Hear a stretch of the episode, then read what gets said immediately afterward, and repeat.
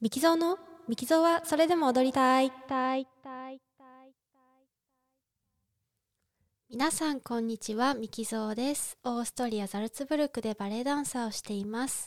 現在は前十字靭帯を断裂し、手術し、来年9月の舞台復帰に向けて活動しています。えっ、と、今日はなんか近況報告というかね、えーなんか最近思ってることとかをちょっとお話ししたいなと思います。今日は、えっと、うちのバレエ団に、えっと、ゲストの、えーバレエマスターですね、えっと、ゲストのバレエの先生がいらっしゃって、えっと、1週間だけ、えーコーチングしてくれるということで、まあ、私はもちろんまだね、えーバレエレッスンを受けれる体じゃないんですけれども、あのーその先生去年も、えいらしていて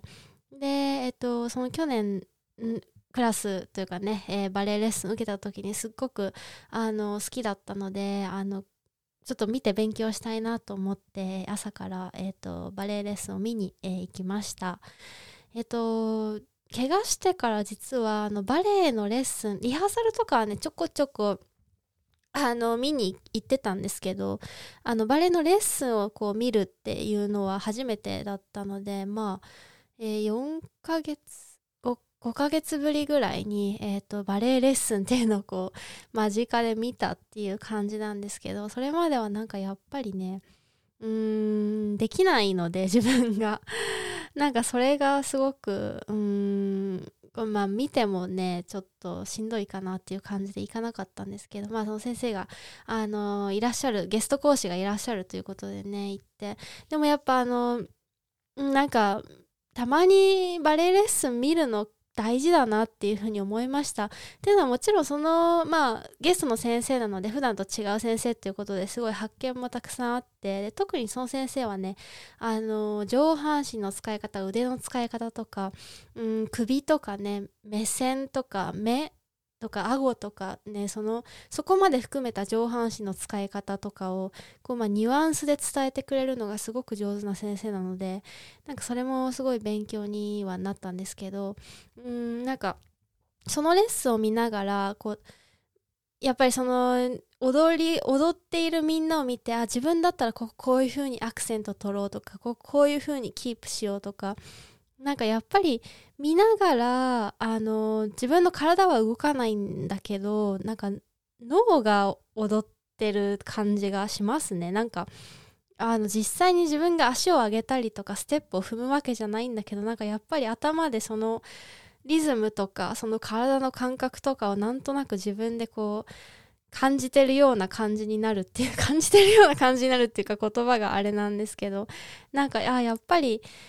こういう風に音楽に触れてこう踊ってる空気感に触れてこうなんか体は動かなくてもこう脳で脳が踊ら踊るっていうか脳を踊らせることってなんかたまに大事だなっていう風に思ったのでこれからもねできれば1週間に1回か2週間に1回ぐらいはねこうあのバレエクラスを見にね行きたいなとは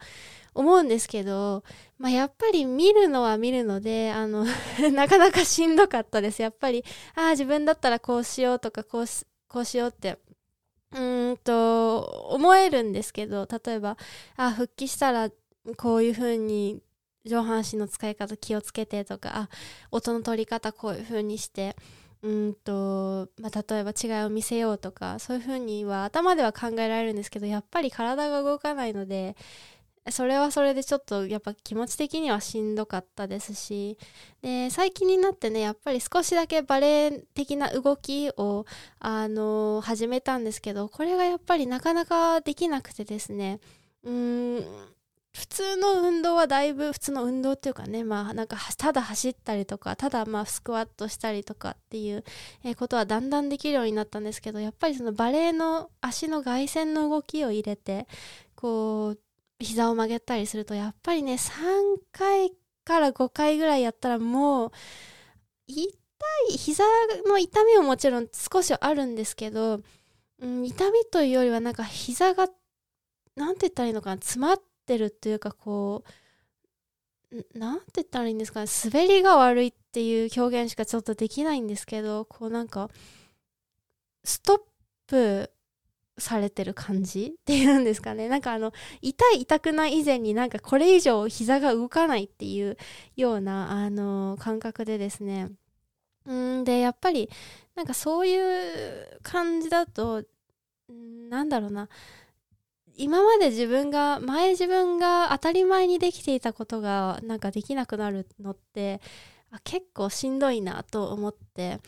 でやっぱりそういう状態だとこうなんかあなんかこのままで本当にその来年の9月に踊れる前みたいに踊れるようになるんだろうかっていうもちろん不安も出てきますしなんか例えばまた復帰した後に他の怪我をしたらどうしようとかね。なんかあのー、反対の足の靭帯また切ってしまったらどうしようとかまた同じところを怪我したらどうしようとかなんかあのー、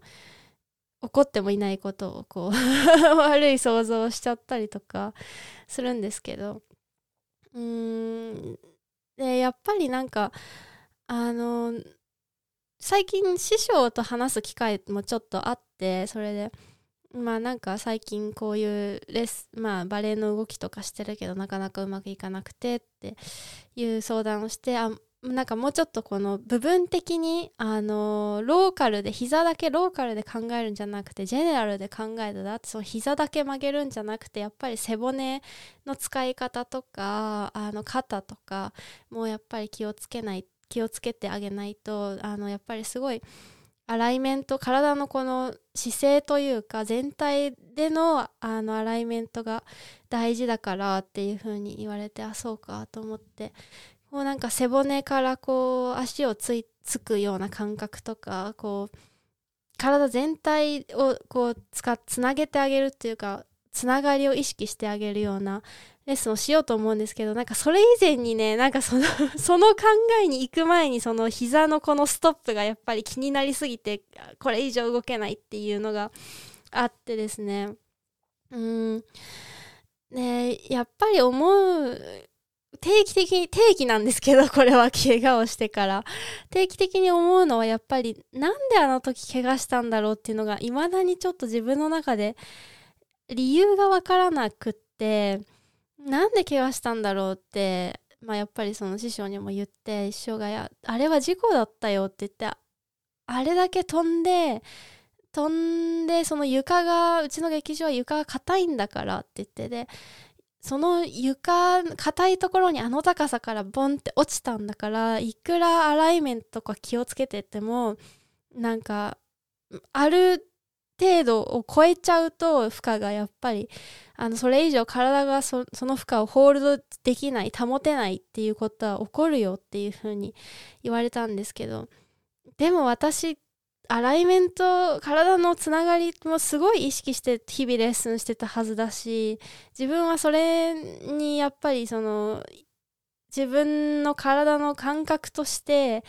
あのこういう風になったらどこに負担がかかるとかどういう風なのが正しいあの解剖学的に正しい体の使い方なんだろうってすごい勉強してたはずだしなんかその仕事以外でもあのトレーニングもすごいしてたし自分は気をつけてたのにっていう思いがやっぱりすごくあって自分は気をつけてたのにっていうふうに あのそこでなんか師匠になんか言ってて、まあちょっとビールとか飲みながらだったんで、ちょっとなんか感情的になってたかもしれないんですけど、いや、でも事故だったんだからって言って、で、あの、この先どういう風に回復していくかは今が一番大事な時期だから、今どういう風に気をつけてどういう風にリハビリしていくかが一番大事なんだから、あの、大事なんだよっていう風にね、言われて、まあすごいその通りなんですけど。やっぱりそのそういう思考に捕まってしまう瞬間が定期的にそのリハビリの中であるなっていうことがすごくあの、まあ調子が悪い時とか、まあ、なかなか進まない時にそういう思考の回転にというか、まあ、渦に巻き込まれがち っていうのが、まあ、ここ5、6ヶ月、まあ、怪我してって直していく中で思うことでまあその一方であのもうこの膝がストップする感じとかって多分あの別にその状態が悪いとかっていうことじゃなくて本当にその膝が治るプロセスとしてあの普通のことできっとしょうがないことでなんか私がそのトレーニングが足りないとかあのケアボディケアが足りないとかなんかあの食生活がとかってそういうことじゃなくてもなんかこればっかりは多分きっと自分が頑張ってもしょうがないというかもちろん頑張らないといけないんだけどなんか頑張ったからって多分治りが早くなるとか膝の詰まりが収まるとかそういうことじゃなくてきっと私が多分膝を動かすんじゃなくて膝が動くのを私が多分待つしかないというかだからそこは私が頑張る頑張ってもしょうがないっていうかねなんかあの踊ってる時もそうなんですけどその自分が踊ろう自分が体を動かそう自分があの体をこうしようって思った瞬間にやっぱり体って動かなくてうまいことあのうまく踊れなくなるんですけどそれをやっぱりあ体が動いてくれるとかな体が踊るのを自分はそれに乗って楽しむだけとかその主語が自分にならないでその体がとかなんかその自分が私が体にどうしろどうしろってやることをこう強いるとかなんかその命令する前にやっぱり体が体を主語にするっていうか体がやってくれないやってくれるから自分はそれをありがたく思うだけっていうか喜んであのその踊りに乗るだけみたいなイメージだとすごくあの上手に踊れる感じが上手にっていうか楽しくやっぱりそれこそそのなんか心から踊れる感じがするんですけど何の話だっけ？ちょっとなんかどんどん話が脱線していってしまって申し訳ないんですけど。そうだから自分が膝を動かすとか自分が膝を治すって多分思ってもしょうがなくってもう膝が治ってくれるのを待つ。膝が動いてくれるのをうんなんか多分自分は辛抱強く待つしかないんだろうなっていうふうにちょっとねふと思います。はい。えー、っとちょっとまとまりもなくまた長く喋ってしまった。えー、っと今日も最後まで聞いていただき本当にありがとうございます。いつも応援ありがとうございました、えー、それではえっとまたお会いしましょう。